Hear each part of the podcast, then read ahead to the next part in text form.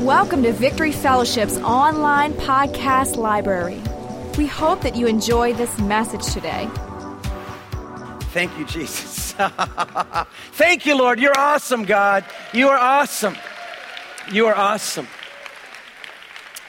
Now, I want to share some this morning. I had to go and this might be difficult on the guys in the back. You're going to have to be paying attention because I'm going to go a little different direction. But there was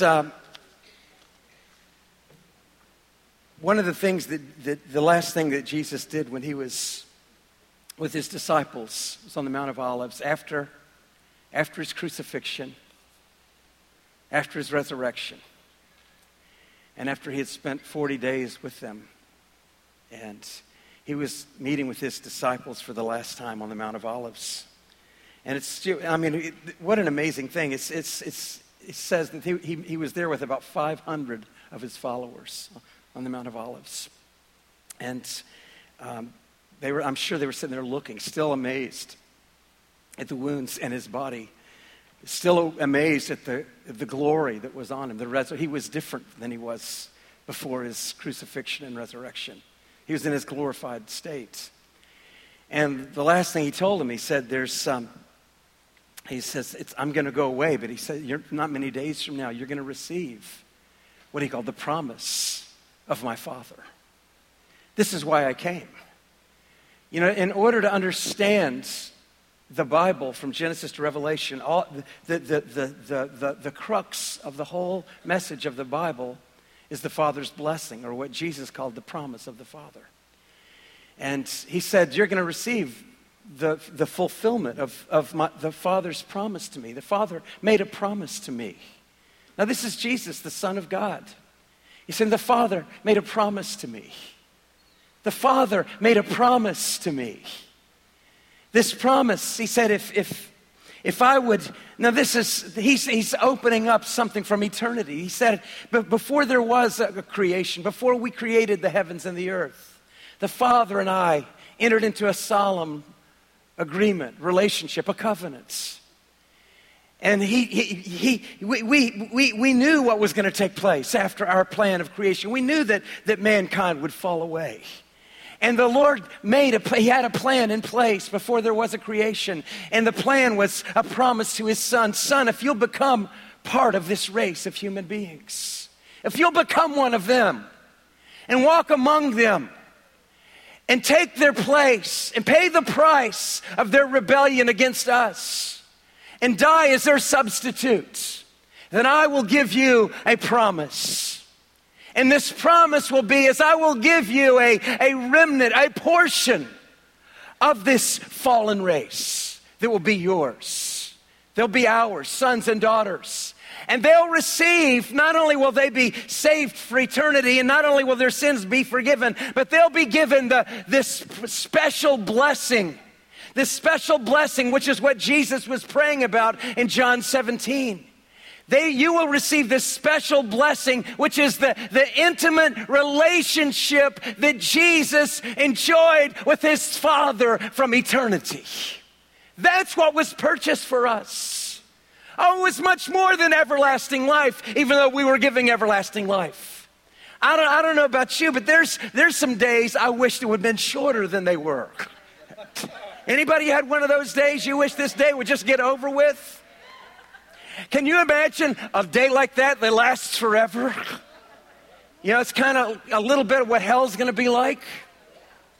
So it's not just everlasting life. It's life itself. It's life as Jesus knows it. It's the life that Jesus has enjoyed with his Father from eternity. It's life in the Father's house. It's joy unspeakable. It's intimacy with God. It's a relationship beyond anything we could ever begin to understand in earthly terms. It's better than our greatest hopes or greatest expectations. And it begins now when we're filled with the Holy Spirit. We catch the edges of it now, the foretaste of what's coming. It's the promise of the Father. It's the Father's blessing. It was pictured when Abraham laid his hands on Isaac. It was pictured when Isaac laid his hand on Jacob. It was pictured when Jacob prophesied over his sons. and gave them blessings. He began to bless them and tell them about the blessing of God. It's a picture of that, but the fulfillment of it is when Jesus, our Jacob, when Jesus laid his hands upon us and poured his oil upon us, and we received this incredible promise of the Father. You're going to receive this promise of the Father, what John the Baptist called the baptism in the Holy Spirit, not many days from now. He says, I don't want you to leave Jerusalem until you're clothed with power from on high, till you receive this promise of the Father. You see, this is not just for then. This is what the Bible's all about. From cover to cover, from Genesis to Revelation. It's not just part of it or a side issue or Brother Frank, he's always about speaking in tongues. It's not just my pet duck. This is what the Bible is about. This is what it's about. It's about intimacy with God. It's about regaining what we lost in the garden. It's being brought back into our Father's house. It's about knowing God personally and intimately and enjoying his blessings beginning now and seeing the fulfillment of it as we step in to the other sides. The blessing of the Father, the promise of the Father. It's awesome. You know, in 1994, January of 1994, there was an outpouring. You know, it was all over the earth. You know, we experienced it in August of 94, began here in August of 94. But in January of 94, it hit a church in Toronto, Toronto Airport Church, pastored by John Arnott. And it attracted the media. The media attention happened up there. And they began to experience, you know, joy unspeakable, incredible, overwhelming manifestations and visitations of the presence of God. And they started to have, through their relationships, people started coming from Europe, from the Anglican church. And within a matter of weeks and months, Europe was being swept into an incredible visitation. It was shocking how sudden and how powerful it was. The media called it the Toronto blessing. But the pastor, John Arnott, said, oh no, this is not the Toronto blessing. He said, this is the Father's blessing. This is the Father's blessing. This is the promise of the Father. This is Pentecost. It's being experienced by modern day people. This is the power of God's presence visiting us. Well, a similar thing had happened. There had been a number of people from the church in Assembly of God Church, First Assembly of God in Brownsville, Florida. Had a number of their leadership team had visited Toronto. The pastor's wife had visited Toronto. A lot of their members of their church had visited Toronto. And they had a guest speaker that happened to come there by the name of Steve Hill. He came in Father's Day of 1995 and visited their church. And they had a visitation in their church. God began to pour out his Spirit in June of 1995 at the Brownsville Assembly of God Church. And God visited that church, and literally millions of people over the next 10 years visited that church, being touched by the move of the Holy Ghost. It's incredible. God, it's like God set up these revival centers where people would come. And our church, it was hit in a different way. It began to affect our church as a church. And in rather a revival center, it was a church experiencing the move of the Holy Ghost. And it began to be expressed in our ministries, in our changed lives, and in our outreach, and in the things that we did with Feed the Multitudes and Beyond the Grave and all the other multiple things that we've done. But the whole crux of that whole thing was the promise of the Father, the blessing of God coming upon our lives. Now, I want to share with you this morning I'm going to read a story to you from the greatest of all storytellers. His name was Jesus of Nazareth. No man ever spake like that man. That's what they said about him. And they tried to go arrest him. They sent the temple police, were sent to go, the Pharisees, the head Pharisees, the high priest sent the temple police. Can you imagine? Temple police. So they sent the temple police to go arrest Jesus. And they came back without him. And they said, why didn't you arrest him? They said, no man ever spake like this man. We couldn't arrest him. He looked at us and he spoke with authority. We couldn't arrest this guy. It's impossible. So here's him telling one of his stories in Luke chapter 15, one of the greatest stories of all time. This is a story, we call it the prodigal son. One of the keys to reading the Bible is every time you read it for the first time. If you think, I've heard that story, and you start looking through your email or something, you're missing God totally. This can be a major visitation as God speaks to you from this incredible story that's filled with level after level after level of revelation. It's what a powerful story from God. But anyway, it starts like this. A certain man had two sons. Now in the story, the man represents the Heavenly Father. And the two sons represented the people that were in his audience that day. There was two basic types of people. There were the Pharisees that were the religious leaders, and they had a form of godliness without the power of God. They believed in the Bible, but they were hypocrites. They were all about rules and regulations, and they'd forgotten about mercy and forgiveness and restoration. And then you had the prostitutes, the thieves, and the crooks. They were hoping against hope that they could find help through this preacher. And these were the two people in the crowd. And so this story that Jesus told represented the Father and represented the publicans and the sinners, and represented the Pharisees. The elder brother was the Pharisee, and the younger brother was the sinners. So he says, the younger of them said to his father, "Father, give me the portion of goods that falls to me." And what he's saying is, I want my inheritance. I want it now. I don't want to wait till you die. I don't want to, the only thing you're worth to me is what you can give me. I don't want to be in your house. I don't want to be with you. Just give me my portion of my inheritance and give it to me now. And so that's what the father said, okay. So father gave him the portion of goods that fell to him. So he divided to them his livelihood. And not many days after the younger son gathered all together, he journeyed to a far country and there wasted his possessions with prodigal living. The way you could imagine this is kind of like the wayward freshman that went away to college. That first time out from underneath the father's house, he thought he was the first one to discover keggers and girls. So when he had spent all, there arose a severe famine in the land, and he began to be in want. And he went and joined himself to a citizen of that country. And he sent him into his fields to feed the swine. So he went, didn't take him long. He spent all the father's inheritance. Now, this father was a wealthy man. He had lands, he had servants, and he gave the portion to his son. It was quite a large sum, and he wasted it all with a party lifestyle. And then he hired himself out to another farmer.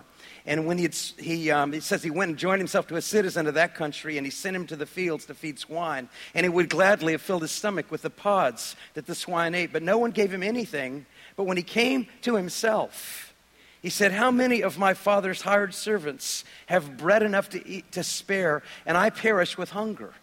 I will arise and go to my father, and will say to him, 'Father, I've sinned against heaven and before you, and I'm no longer worthy to be called your son. Make me like one of your hired servants.' And he arose and came to his father."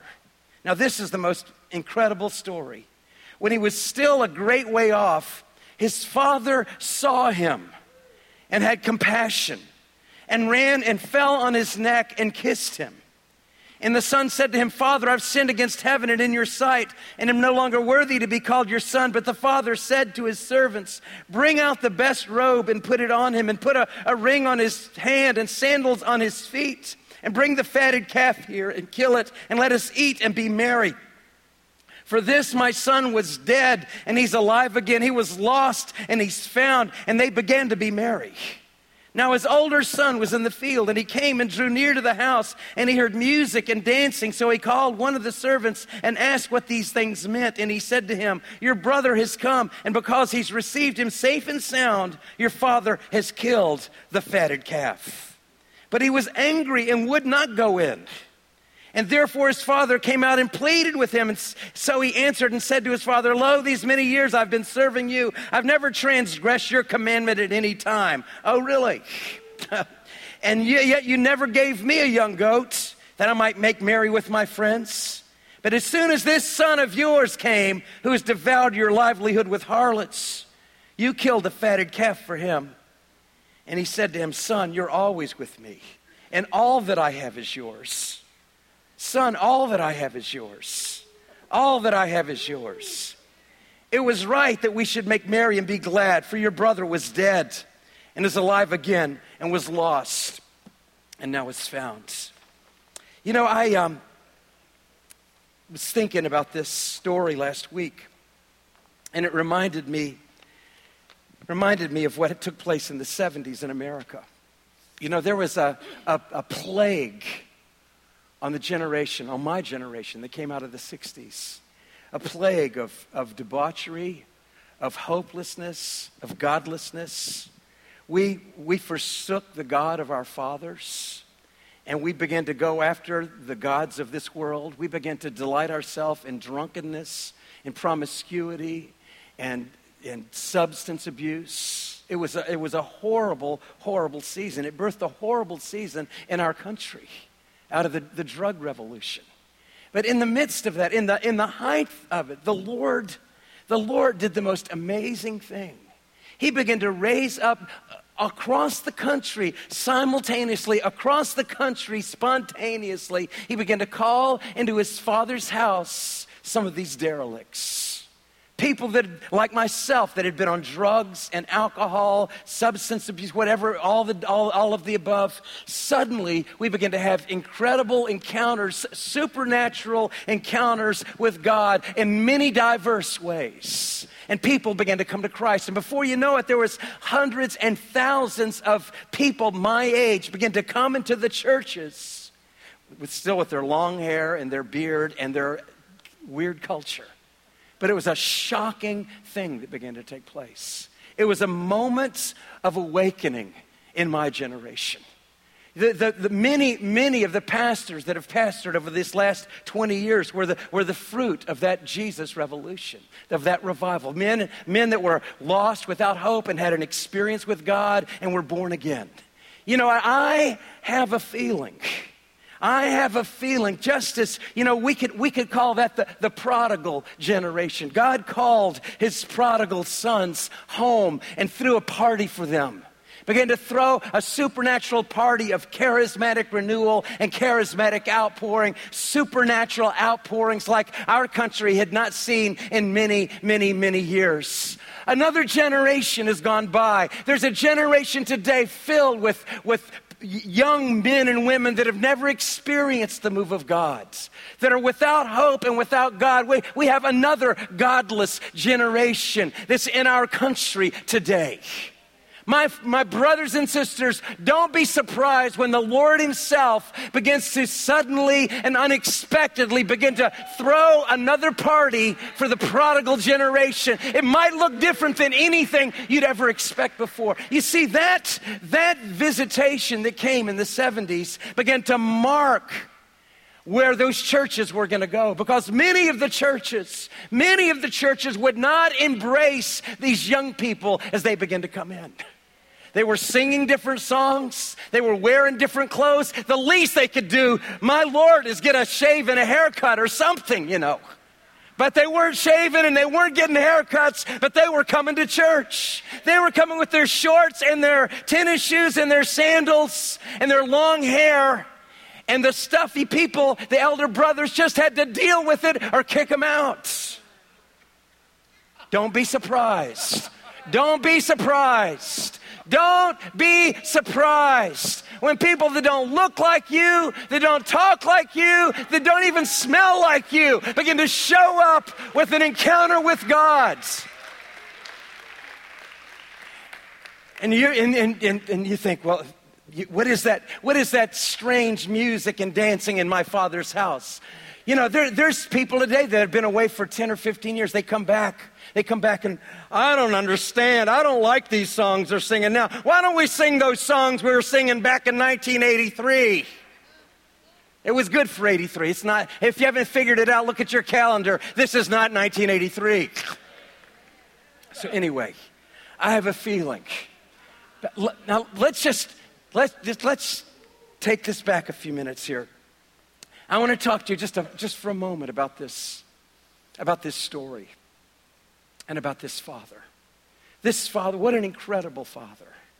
What an incredible father. I was recently reading Matthew Henry's commentary, and he listed a couple of characteristics of the father that he noticed, and he wrote about him. He said that he looks in this story and he sees the father with eyes of mercy. Everyone say eyes of mercy. And he said that because when his son was coming down the road, it says he was still a long way off, and his father saw him. His father was waiting for his son to come home. The Father, our Father in heaven, He knows you today. Maybe today you're still hiding away from God. Maybe you're in church, but church is not really in you. Maybe you're going through the motions, but you're still far off in a distant land, living another kind of life, just attending church. The Father's eyes of compassion are watching you, and as soon as you make a slight turn and start heading toward home in your heart, He's on His way to grab you. He is filled with eyes of compassion. He has bowels of mercy. He was moved with compassion. The deepest part of the Father was moved when he saw his son. He saw his son in rags. He saw his son looking sickly and weak and poor and skinny from not being fed properly. And this father looked at his son, and he was moved on the inside. He looks at you, and he looks at the situations you've got yourself in. Some of the stuff that we have, maybe it's health stuff, or maybe it's financial stuff. A lot of the stuff that we get ourselves into, we got ourselves into it. Oh, yeah, we did. I can't tell you how many people have major physical problems because they're not taking care of their bodies. It's going to get quiet in here. You know, but what does that mean? God's going to forsake you? No, as soon as you recognize and turn toward Him and say, Father, I've messed up. I've messed my body up. This is the temple of the Holy Ghost, and I've messed it up. Father, I turn back to you. And as soon as you do, He comes with His bowels of compassion, and He loves you, and He pours His love upon you, and He heals you and restores you and makes you whole. He has eyes of compassion. He has bowels of mercy. He has feet of mercy. He ran with all his might. He lifted up, it says in here, he lifted up his gown. What a picture of this wealthy farmer lifting up his gown. The servants had never seen this man act like this. He lifted up his gown and he began to run. My son was lost, but now he's coming home. He didn't even wait to hear what he had to say. He ran. He has feet of mercy. He is quick. Our Father is quick to move toward you. Just begin to glance toward Him, and there He is with arms wide open. You make one step to make it right. Make one step toward the Father's house to open your heart and say, Father, I've sinned. He's always been reading your mail, and He's got His eyes on you, not with judgment, but with feet of mercy and His eyes of mercy reaching out to you. Yeah, and it says Matthew Henry also noticed his arms of mercy. His arms of mercy. It says he fell upon his neck, it says. The way this is described, it's awesome that it's described by Luke. This is Luke's gospel, and he used a word from this story to fall upon his neck, to embrace him. He used the same phrase describing what happened in Cornelius' house. Remember what happened in Cornelius' house? The Holy Spirit came and fell upon the Gentiles for the first time. And the phrase that's used is the same phrase that's used here. It's the only two times it's used in the Bible. And it says that he fell upon and began to embrace. The Holy Spirit fell upon them. Woo! The Holy Spirit fell upon them. He fell upon, just like the Father fell upon his prodigal son, the Holy Spirit fell on the Gentiles and wrapped his arms of love around them. How long has it been? How long has it been since you felt the arms of the Lord surrounding you? You begin to make a turn toward him, and he'll embrace you in his arms of compassion. He'll hold you to himself. It's a place of safety. It's a place of rest. It's the place of protection. It's the place of joy. It's the place you've been looking forward to, in his arms of love. And Henry also said he had lips of mercy. He began to kiss his son who had been living with the pigs. His son that smelled like one of the pigs. His son that even was living like one of the pigs. He held him and he began to kiss him. It's what Jesus does to us. He takes us in our mess and he begins to kiss us with his kisses and begins to restore us and touch us and change us and love us. Then he began to dress him. He said, bring out the best robe and put it on his feet. A vest on his body, put a ring on his hand and shoes on his feet, and serve the fatted calf. You know, I'm not going to take time to describe all of these pieces of clothing because they're all powerful part of the story.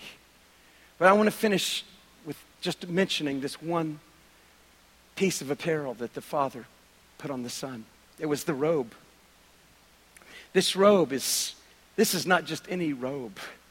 He took off those garments of sin. He took off the garments of self-righteousness. He took off the garments of self-help and self-improvement. And he covered him with the garments of the righteousness of God that come by faith in Christ Jesus. The righteousness that only comes by faith in the blood of Jesus. The righteousness that only comes when we can say in our heart, Lord, I'm a sinner. Would you be my Savior? I've sinned. Would you come and help me?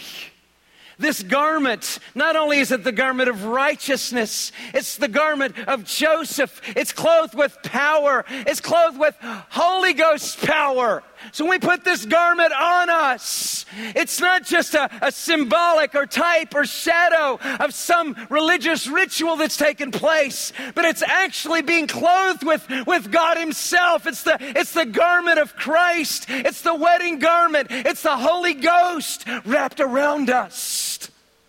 Have you put on his garments? Have you been clothed with Christ, clothed with his anointing? Put on the Lord Jesus Christ, and you'll have no occasion for the lusts of the flesh. You'll put on Christ and his embrace. You'll be caught up by his love. So this is our Father, our Father, our Father, our Father. He taught us to pray that way. Thanks for listening. Check out our website at victoryfellowship.net for service times and locations.